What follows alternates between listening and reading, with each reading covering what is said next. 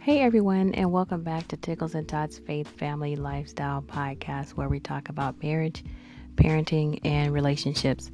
So today it's Friday. Happy Friday. I am excited. I've been in a great mood all day.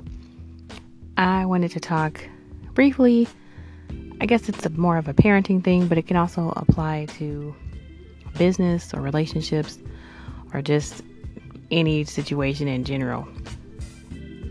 So, teachable lesson to my kids. I keep trying to tell them, okay, why, if people are like talking about you and they've told you directly to your face how they feel about you, and they're calling you names and they have just been really unfriendly towards you, why do you keep gravitating towards these people? Why do you keep, I mean, okay, granted, they're all the kids in the neighborhood, they're all the same age, and you know, my kids are like, whatever, we just want to play. We don't really care. Even though they're like, Mom, they called me this or that, and they called me a bad word, and it wasn't nice what they said. And then when I said, Well, did you tell the person about it? Did you confront them? You know, did you tell them that you didn't appreciate being called those words? You know, even though you're not those things? Did you tell them that you didn't appreciate being talked to that way? Then, when they confronted the person, well, we didn't say that. We said something else. Really? Okay. Anyway,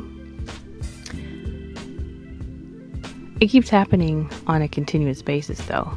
And so I think these people, or these kids per se, generally don't have a fond liking for my kids. And my kids aren't bad kids, my kids are very good kids.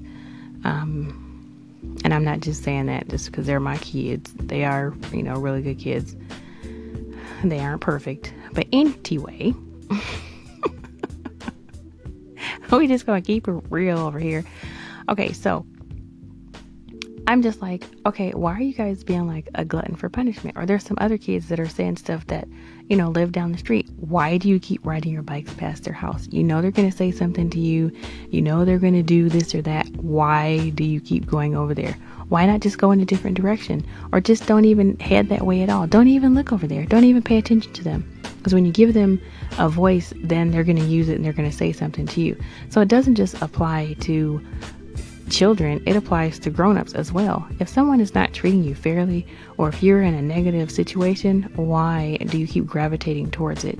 If it's going to be toxic for you, if it's going to be something that's going to alter your mindset or affect you mentally or emotional or emotionally or spiritually, then run far away. Run away from it. Don't gravitate towards it. Run away from it you know, unless you have the opportunity to confront the person or change the situation or I don't know, change the environment, then I guess go with that. But I wouldn't just stay if something is bothering me or someone is just outright being mean intentionally, then you don't have to put up with that. You shouldn't have to deal with that. Like I'm telling them, just stay away from them, you know?